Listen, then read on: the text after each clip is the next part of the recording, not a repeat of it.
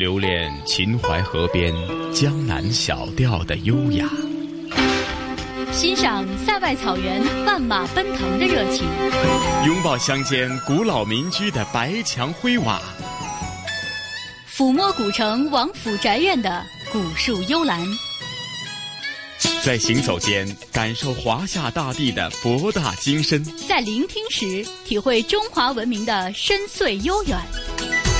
这里是华夏之声台和香港电台普通话台联合制作播出的《魅力中国》。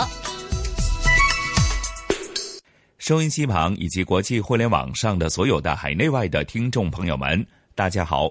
欢迎大家又准时收听由中央人民广播电台华夏之声和香港电台普通话台联合为大家制作的《魅力中国》。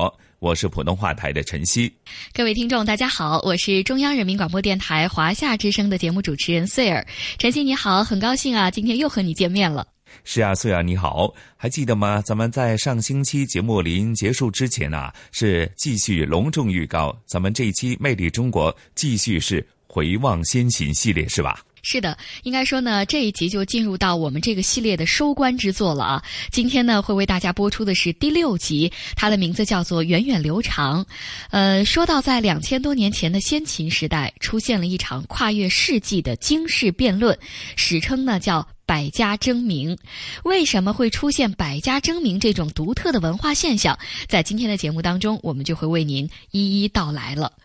说到这些百家啊，可能呢，啊，有一些香港的朋友比较有印象的，就是像儒家、墨家。道家、法家，当然了，这四家也是百家思想当中对后世影响最大的四家了。百家争鸣呢，在中国历史上，它是第一次思想解放运动，也是中国学术文化思想道德发展史上的重要阶段，奠定了中国思想文化发展的基础。所以，回望先秦呢，我们理应该对诸子百家之学以及中华文化发育和形成的关系有一个全面的了解和认识，因为啊，在我。们看来，他们的影响不仅仅是在昨天，也在今天和未来。嗯，呃，虽然讲的非常对啊，当年的这个呃源远流长的百家争鸣呢，直到现在，无论是大家提及的是如何。碰撞自己的思想，或者通过一些辩论达至令大家将一些道理讲得更为清晰，或者真理越辩越明，那从中呢就可以回望当初的这些历史呢，直到今天还影响着我们。呃，无论是在社会工作，还是在日常的社会生活当中，一些做人的准则或者一些工作的态度吧，哈，这些就是古为今用。对，没错，呃，所以在这里呢，我先给大家剧透一下啊，就是我们这期节目当中呢，会说到百家当中著名的一些学派，也是。带大家来回忆回忆啊！首先呢，像是儒家思想，为什么它能够传承数千年而不衰呢？肯定是有它的独到之处的，因为它提倡的就是因材施教、以人为本、仁义礼智等等啊。这些流传至今的儒家精髓呢，依然是熠熠生辉。呃，那么同样呢，推行仁。治天下的还有墨家，那么墨家呢，他可能更多的是从一个普通人过日子的角度出发，带着非常浓厚的生活气息，这点就和儒家不一样了。因为儒家呢，他的立场是从贵族出发的，甚至说是统治阶级的。那么墨家呢，他们更多的就是站在劳动人民的一边，想劳动人民之所想，急劳动人民之所急，也是为劳动人民去争取权利。如果说墨家代表的是广泛底层大众的利益的话，那么道家呢，代表的就是。没落奴隶主贵族的利益了。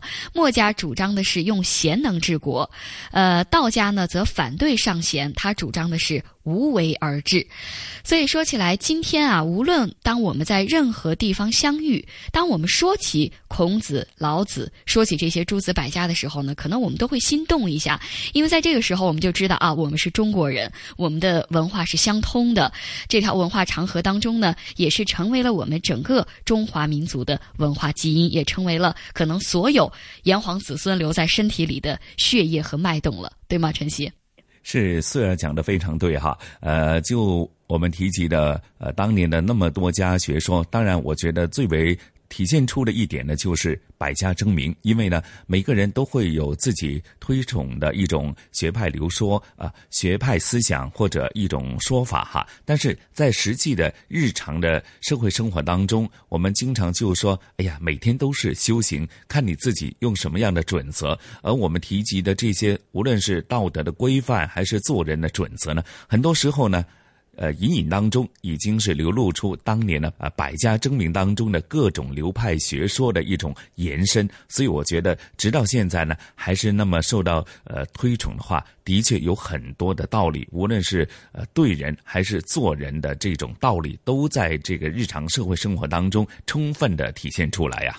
嗯，而且我觉得现在呢，在内地啊，这个国学教育也是非常提倡啊，有很多小朋友呢，也是从很小的时候就开始接触到一些国学教育了。其实我觉得，像曾经的百家争鸣也好，等等，他们留下来的有很多非常精华的东西，直到现在，我们大家也都可以去吸收，包括呢运用到我们的生活当中，就是取它好的那一面运用到现在，我觉得就 OK 了。是的，那穗啊，咱们也事不宜迟，马上聆听这一集。回望先秦的啊收官之作哈，源远流长的百家争鸣以及各类思想的碰撞之情，好吗？好的，我们一起马上去听吧。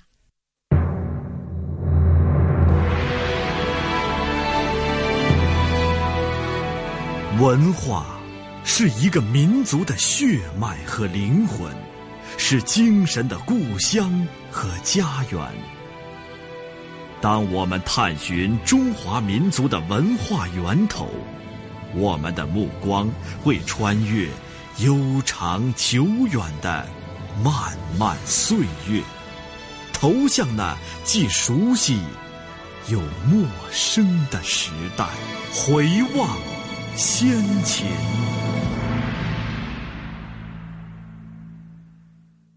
今天播出第六集。源远流长。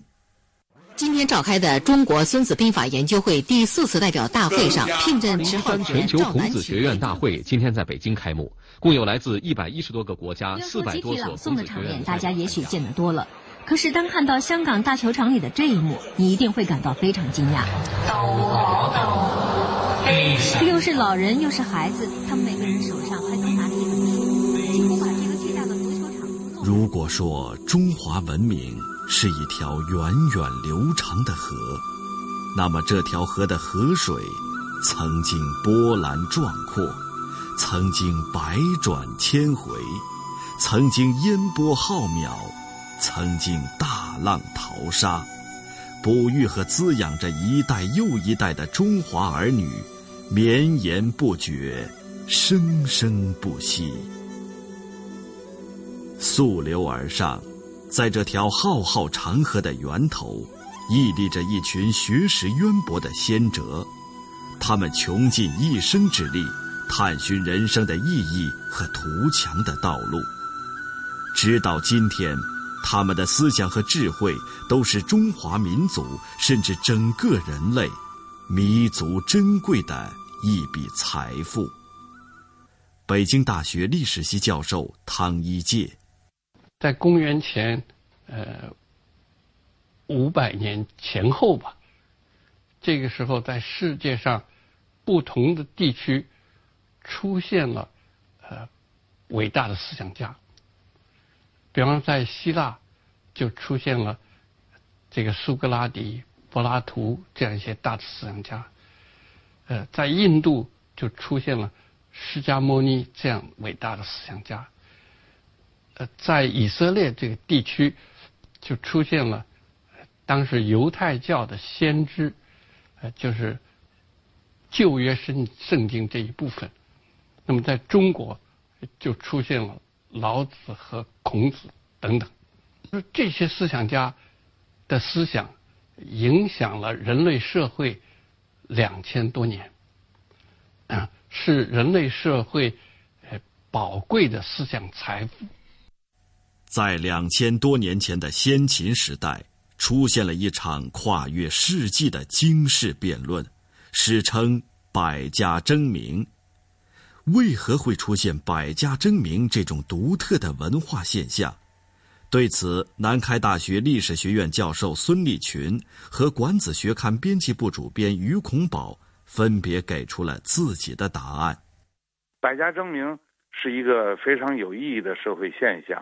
首先，它是当时社会大变动的产物，人们没有过去的那种束缚了，思想获得了很大的解放，所以它在政治上啊，呃，出现了互相搏难。另外一个，这个百家争鸣啊，它是有许多呃读书人参加的，这些读书人有的是贵族的，有的是社会下层的，啊，给当时的社会啊注入许多新生的力量。这是在中国历史上的是一个黄金时代。百家争鸣呢，它是时代的产物，它是春秋变革这个时代所形成的特殊的文化现象，它有着深刻的社会基础，也铭刻着鲜明的时代烙印。因为春秋战国时期是我国由奴隶制向封建制过渡的时期，伴随着封建制度的发展和诸侯势力的增强。就出现了诸侯争霸、群雄并起的局面。那么，怎样才能实现富国强兵，是新兴地主阶级十分关心的问题。那么，这种政治上的迫切要求，为不同的学说、不同的观点和不同的价值观的建立，就营造了适宜的环境。此后。百家争鸣迎来了它的巅峰时期，在春秋战国剧烈的社会震荡中，在金戈铁马的历史夹缝中，学术界和学者获得了相对充分的自由。由于他们深知，只有德军行道，才可能实现个人治国济世的理想和主张，因此他们争当帝王师。这其中也包括了主张无为而治的道家，最初都是如此。诸子各家政治思想观点可谓各领风骚，对后来各诸侯国的治国理政产生了不可估量的作用。百家思想中对后世影响较大的有儒、墨、道、法四家。百家争鸣是中国历史上第一次思想解放运动，是中国学术文化思想道德发展史上的重要阶段，奠定了中国思想文化发展的基础。回望先秦，我们理应对诸子百家之学与中华文化发育和形成的关系有个全面的了解和认识。因为他们的影响不仅在昨天，也在今天和未来。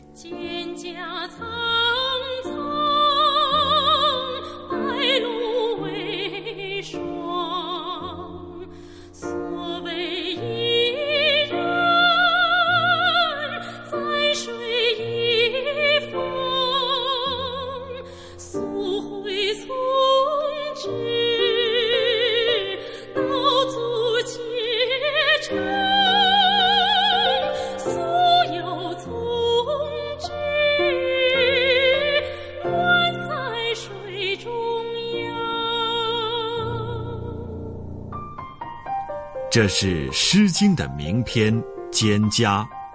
著名学者余秋雨说：“每次读《诗经》，总有这样的联想：在朦胧的夜色中，一群人马返回山寨，总要唱几句约定的密曲才得开门。《诗经》便是中华民族在夜色中回家的密曲，一呼一应，就知道是自己人。”《诗经》在先秦叫做诗，它与《书》《礼》《易》《乐》《春秋》并称为儒家六经，在汉代被称为六艺，这六经成为儒家的必读书目。儒家思想能够传承数千年而不衰，必然有其独到之处。因材施教，以人为本，仁义礼智。这些流传至今的儒家精髓熠熠生辉。然而，当年儒家思想因为崇尚克己复礼、大讲伦理道德，为人做事充满了温文尔雅的人文色彩，看上去切实可行，却在治国安邦方面，尤其在战国诸侯争雄、霸业盛行之时，就显得迂腐保守了。在秦统一中国后，儒家思想虽然没有被用作治国思想，但秦始皇最初对儒生还是礼遇有加的。他设博士官，就包括了儒生。虽然儒生不参与国家大政方针的决策，但儒生们所宣传的仁义礼教，还是有其有利于社会和平的一面。所以，秦始皇说设博士，意欲兴太平也。不过，秦朝后期出现了臭名昭著的焚书坑儒事件，把儒生打入了冷宫。以至于他们也反对秦的暴政，参加到反秦的洪流中去，但儒学的影响还远远没有结束。今天的我们能从儒学中得到什么呢？著名学者易中天，我从孔子那里读到了一颗爱心，这颗爱心就叫做仁。什么是仁？孔子没有下定义。我们打开《论语》，会发现孔子对人的很多解释。但是有一条是可以肯定的，就是樊迟向孔子问仁，孔子说爱人。所以仁就是爱，这就是孔子的仁。那么在孟子那里呢？在孟子那里，我读到了一股正气。我们通常说孔孟之道，孔孟之道，其实孔和孟是不一样的。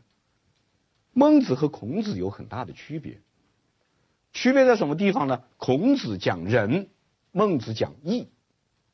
所以读孟子啊，我是读到一股正气，平治天下。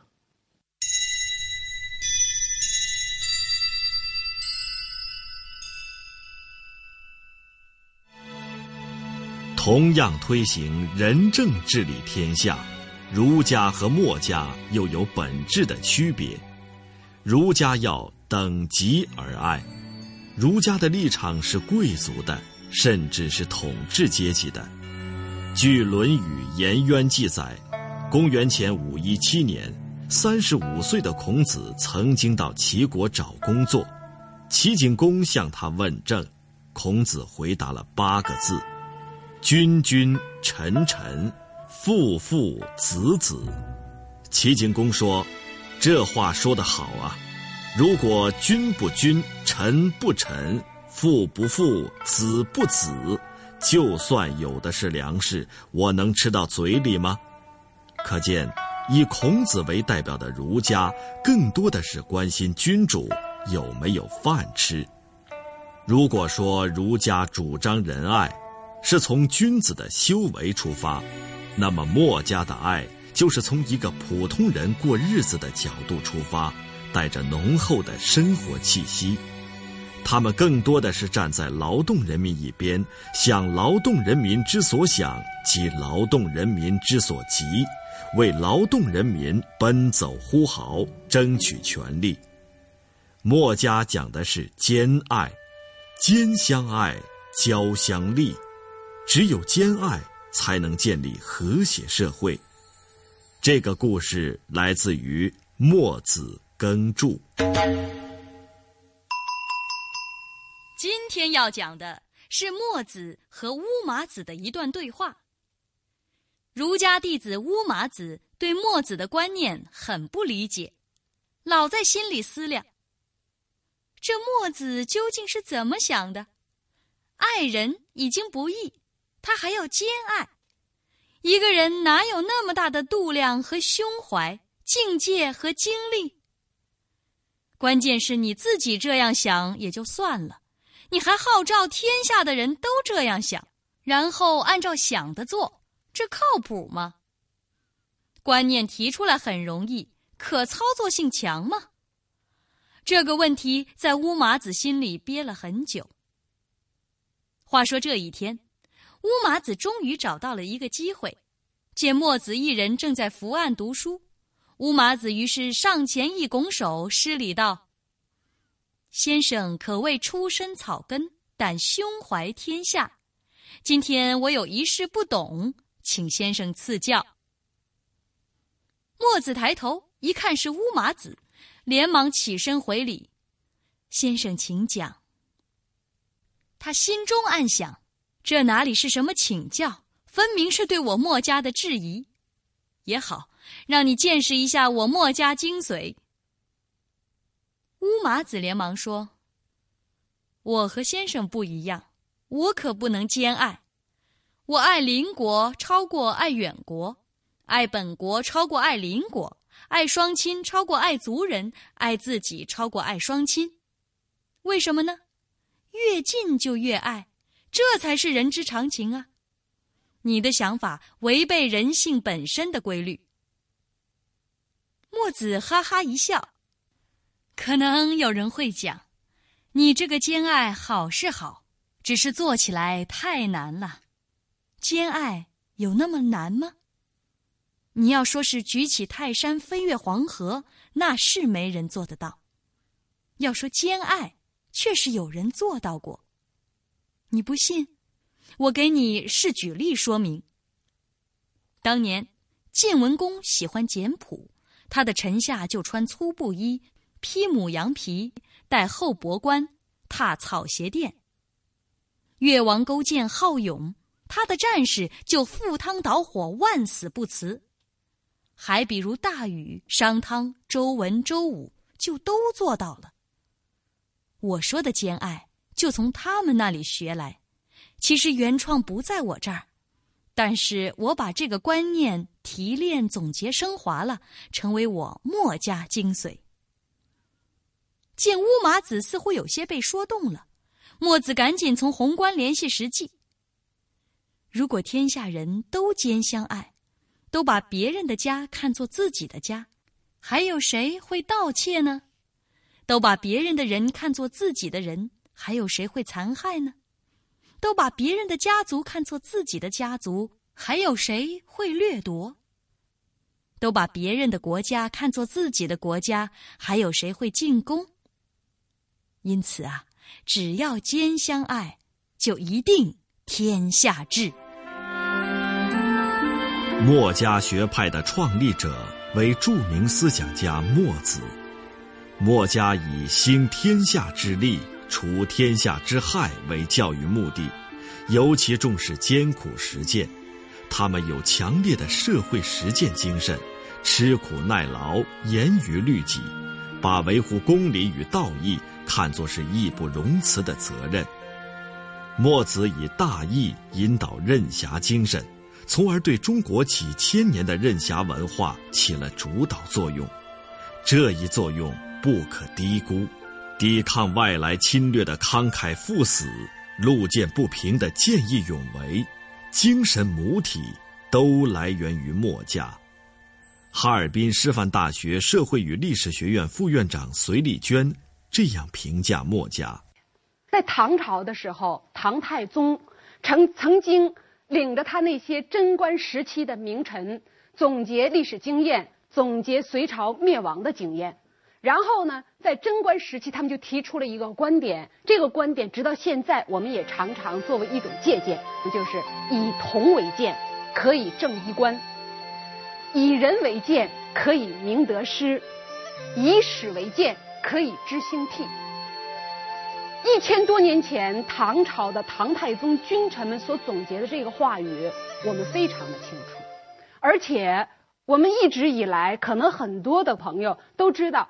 都以为这句话是唐太宗君臣们共同总结的。当你翻开墨子之后，你才会发现，还早于唐太宗一千多年前的墨子，在他的书当中就已经提到了。墨子是怎么说的呢？墨子是这样说的：墨子言曰：“古者有语曰，君子不敬于水而敬于人，敬于水见面之容，敬于人。”则知吉凶。读墨子的时候，还有很多很多令你感觉到日常生活当中对你修身养性、对你做人、对你交友都非常非常有用的东西。比如说，我们现在常常流传一句话，在教育孩子的时候，我们常说“近朱者赤，近墨者黑”。墨子啊，应该说他的思想大，可以大到曾经是中国文化当中的一个重要的组成部分；说小，它可以指导我们每一个人的人生。如果说墨家代表广泛底层大众的利益，那道家则代表没落奴隶主贵族的利益。墨家主张用贤能治国，道家则反对尚贤，主张。无为政治。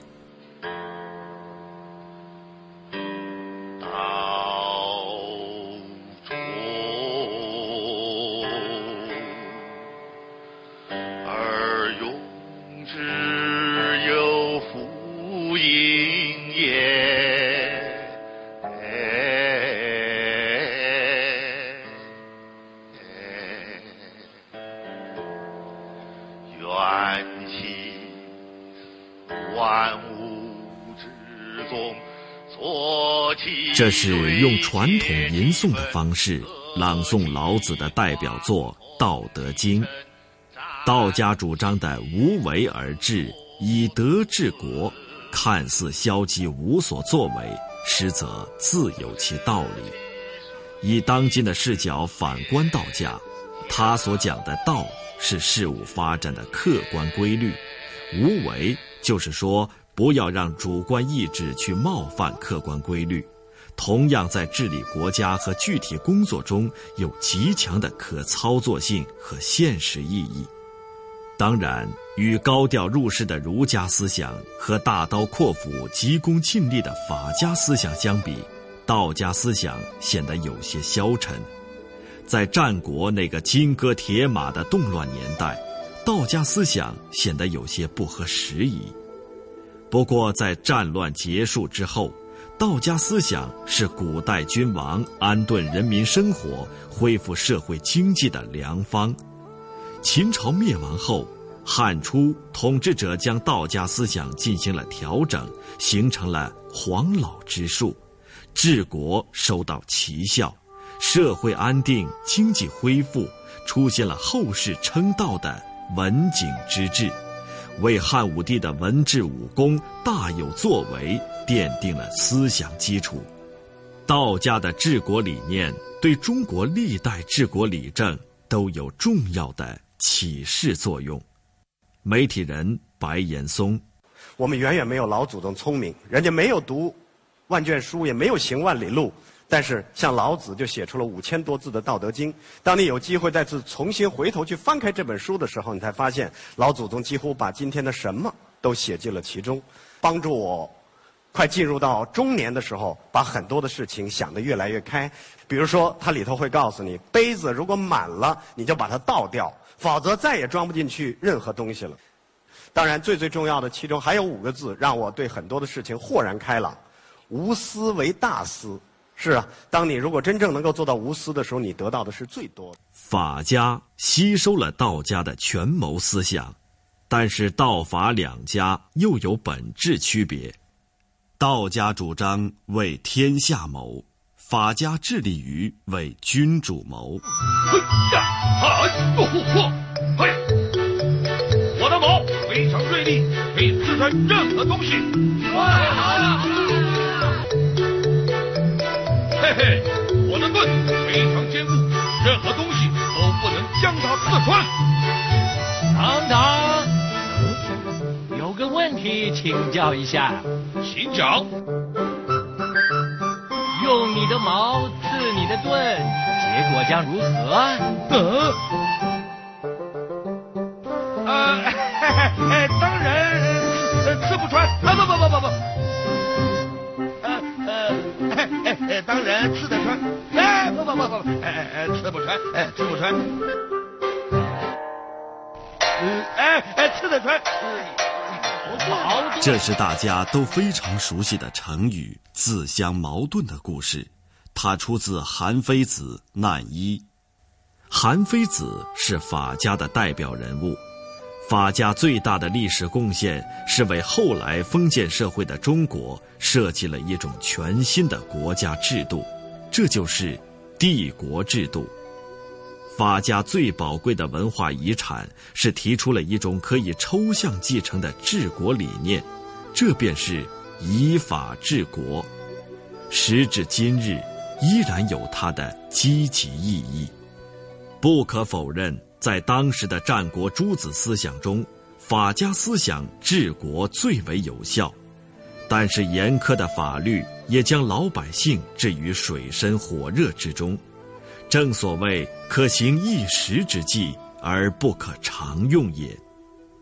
正当统治者看到了治国的奇效时，商鞅的做法自毙，也搬起石头砸了自己的脚。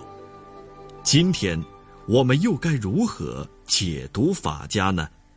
南开大学历史学院教授孙立群，我们呃看现在的《韩非子》这本书里面，光寓言故事就三百多个，我们读起来一点不感觉到这个非常的枯燥啊，非常的乏味，而是非常的有趣儿。在韩非子思想当中，变是他的一条主线。是他的一条核心，他是彻头彻尾的要求变，这种思想啊，可以说支配了商鞅在秦国的变法，也支配了法家思想能够生生不息的啊一个最根本的动力。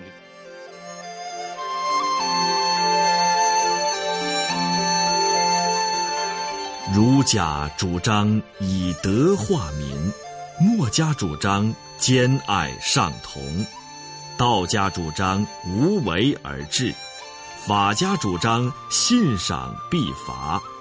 除此之外，阴阳家、杂家、农家、小说家、纵横家、医家、兵家等各个流派，都在这个硝烟四起、大局未定的时代，奉献治理社会的良策和智慧。春秋战国时期的百家争鸣，它的诞生伴随着天时地利等很多偶然的因素，但诞生之后，却必然地影响了中华文明的进程。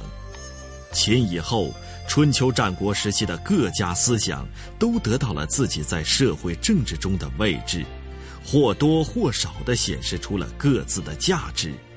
这也是诸子百家争鸣的必然归宿，而此后的中国的政治思想发展，进入了一个新的纪元。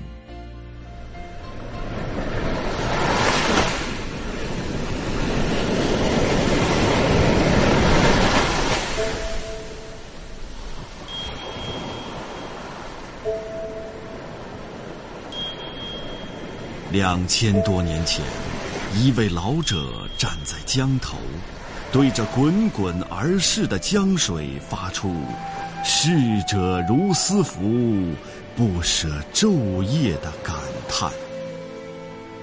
短暂的个体生命，在历史的长河中，必然只是沧海一粟；但那些智慧的头脑留下的思想，却代代传承，厚重了中华文明。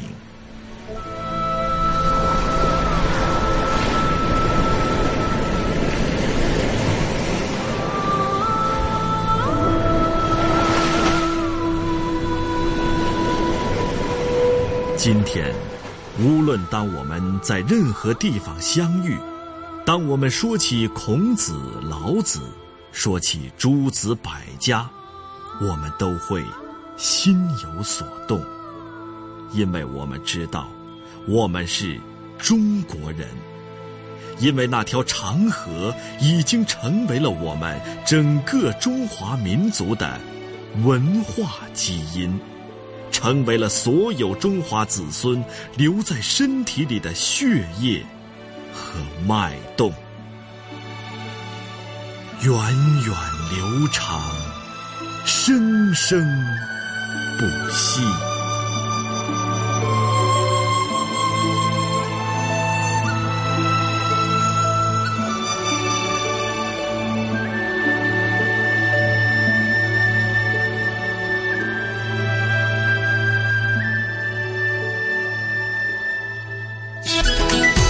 这里是华夏之声台和香港电台普通话台联合制作播出的魅力中国。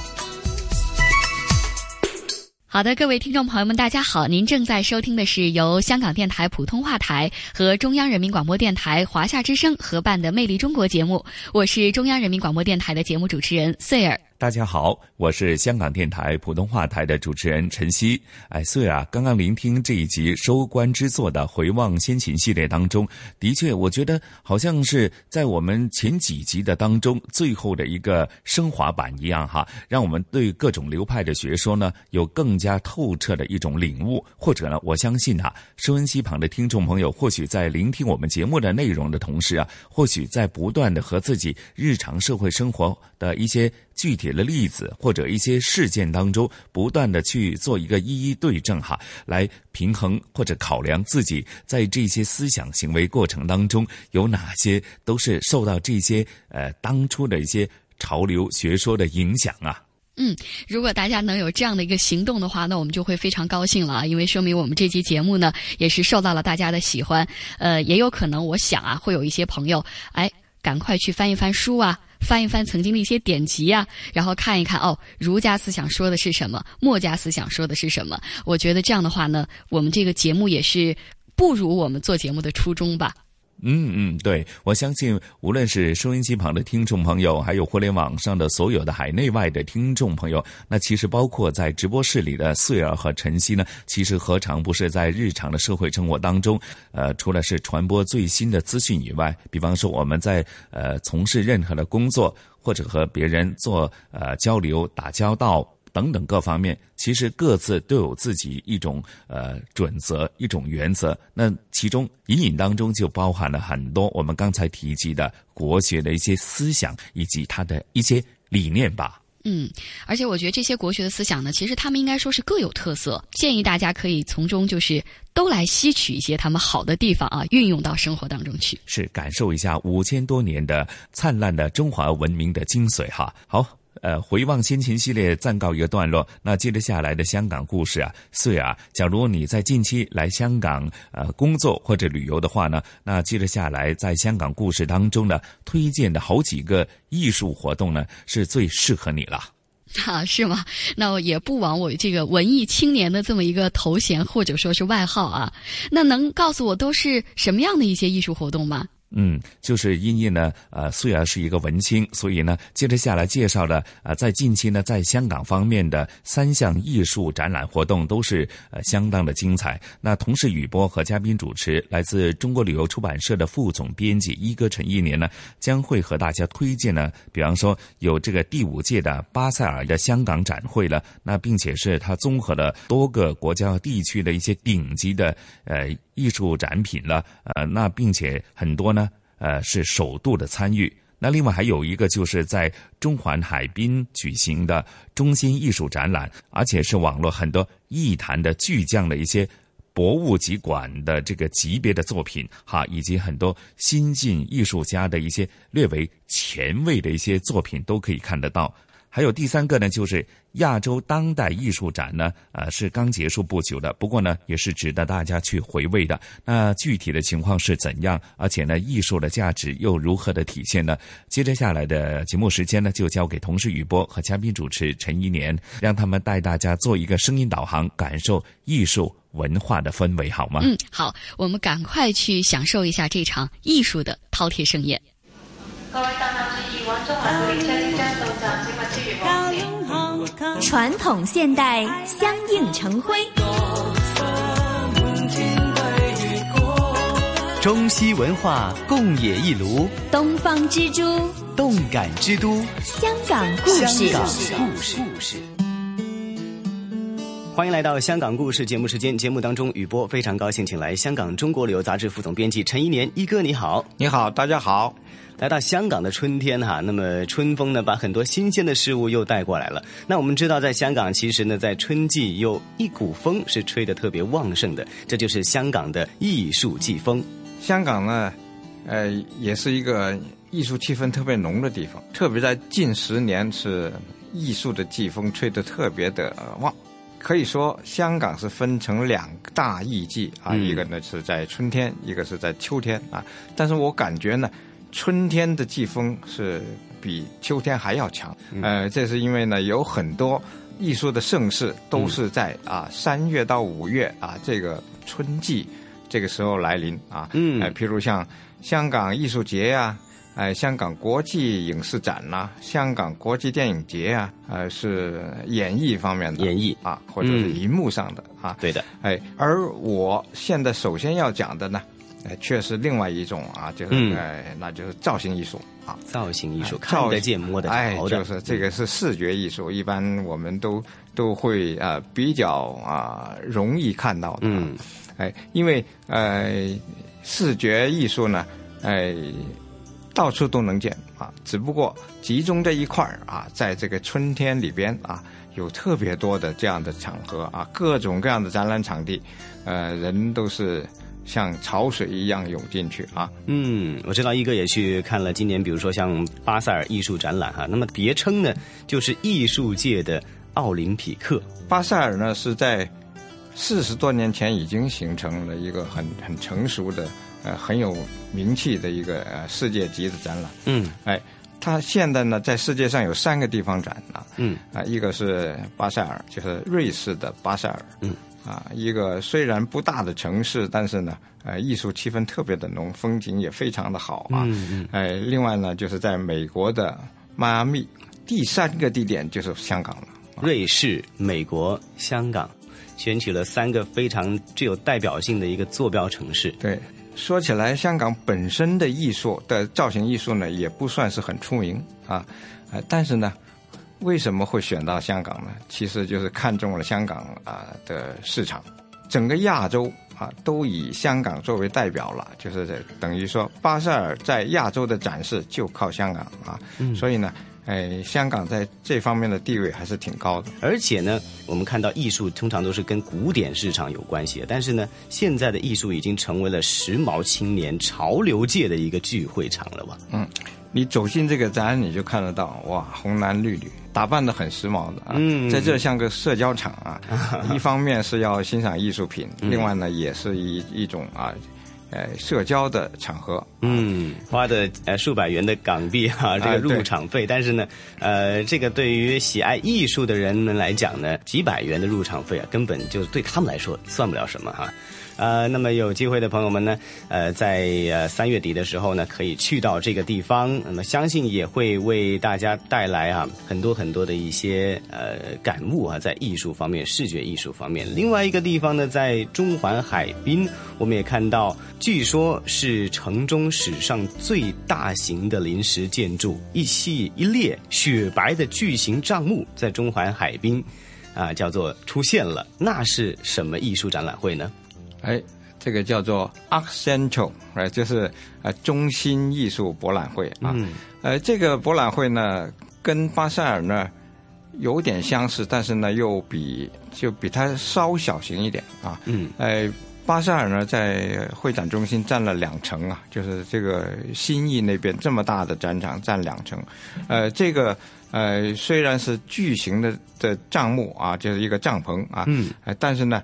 呃，比起巴塞尔稍小一点啊，但是也也不错，嗯。呃，而且它比较偏重于前卫啊，就是这这里的展览呢就比较前卫，这里有很多是呃新晋的艺术家啊这种新晋的艺术家呢，呃也许就是未来的大师了。嗯，也许在这个展会里面，新晋的艺术家，因为他是从零开始一个思维的爆发，嗯有的时候呢也是更少的一个包袱哈、那嗯所以能够把他们的这个前卫设计能够发挥到极致。啊，那也许呢，喜爱这个嗯呃前卫艺术的朋友们呢，可以去参与一下。这这这里面包括有很多当代的艺术啦，有这个实验电影啦，前卫艺术家的表演，还有这个研讨会等等啊。搞的活动特别多，嗯，呃，因为在大帐篷里边呢，你感觉到还是比较轻松的啊，嗯就比嗯嗯比起一些呃大的厅堂啊，还要轻松一些 啊，嗯，呃，感觉挺好啊。呃，里边好像没有冷气，啊 OK 这个大帐篷很很高的的的顶啊，嗯所以呢，呃，你感觉到呢是一种呃自然的的空间里边啊，就是。呃，有点热，因为在太阳下 啊，有热度啊。那么地点来讲，确实能够吸引更多的像年轻人哈、时尚人群，他们喜欢新鲜感。那么会展来讲，已经是一个非常传统的一个大型展览会的场地了哈。那如果在中环海滨的话，呃，有很多，比如说像第一次举行的活动，都会选择这里大品牌的一些叫做 pop up 展览啊，或者是。这个歌星的演唱会，创新形式的演唱会啦。嗯哼。那么，比如说像去年有一个很大的盛事，叫做电动方程式了哈，都会选择在中环海滨这个地方。觉得觉得更开放，在这个这种环境有更大的创作感。新潮是 Art Central 的一个代名词。那另外来讲呢，呃，还有一个哈，也是具有这个多年历史的。当代艺术展览会亚洲艺术展也是刚刚举行完毕。现在有一种潮流啊，就是呃，把哎艺术展览带进酒店里边去啊。嗯。呃，现在就是在在香港的一些酒店就已经成为一个呃艺术的博览会啊。嗯。呃，在里边呢，呃，主要是租用住房。嗯嗯。当然，有一些展览呢是租用厅堂啊，因为酒店里边有宴会厅啊，嗯有会议厅啊，租。厅堂的呢，你感觉的形式上还不算很新鲜啊。最新鲜，我觉得还是，呃，租了客房。你进到这些酒店里边，几百个房间啊，里边都展示了各种各样的作品。哦，也就是说，它不是像一般的酒店，我在这个酒店的一廊或者是这个大堂啊，叫做礼堂啊、会议厅啊，去举办这种的展览。而是他把酒店的客房直接作为摆设布置场地，让这个大家呢，好像在自己的家中，哎，就是一种居住环境，居住环境当中，在这样的环境中呢，你看艺术品就是觉得很亲近，亲近，嗯，可以摸得着，嗯嗯嗯，哎，呃，你看到啊，有不少的艺术家就是这样。呃，租了一间房，里边展示他的作品，又可以在这里边接触到观众啊，就是呃，大家是零距离的交流，嗯嗯，呃，甚至有一些艺术家带着孩子啊，一家人在这儿啊，啊，你感觉是很亲切，嗯啊，呃，所以呢，呃，进来都觉得很轻松啊。那么在这个环境当中呢，直接就有一种身临其境的一个一个感觉了哈。比如说呢，在这个墙壁啊，在床铺上摆设的艺术品啊，甚至是在浴室啊，在洗手盆上，在浴缸周围。都摆设了艺术品，让你觉得 奇妙之余、特别之余呢，又有一种的亲近感，很有趣。好，那么所以一哥这一次呢，带来非常丰富的一个内容，几个大型的艺术展览，它各有不同的一个特色。听完一哥的这个介绍之后啊，那么现在还在展览当中的各大艺术展览呢，抓紧时间可以去一下了。如果错过了这一次的机会呢，我们看看在秋季或者是明年来年的一个春季艺展当中哈，就可以早一点去感受这种的。艺术季风了，非常感谢一哥在春天为大家吹来一阵香港的艺术季风。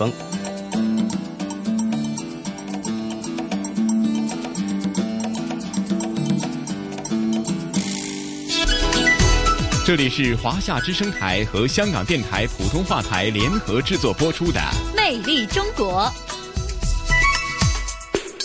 哎呀，苏雅，咱们的节目时间过得真快。在聆听了这一期的香港故事之后呢，让你感受了这么多的浓郁的文化艺术的氛围之后，咱们这一期的《魅力中国》的节目时间很快又得告一个段落了。嗯，每次都有些恋恋不舍啊，觉得这个节目时间过得好快。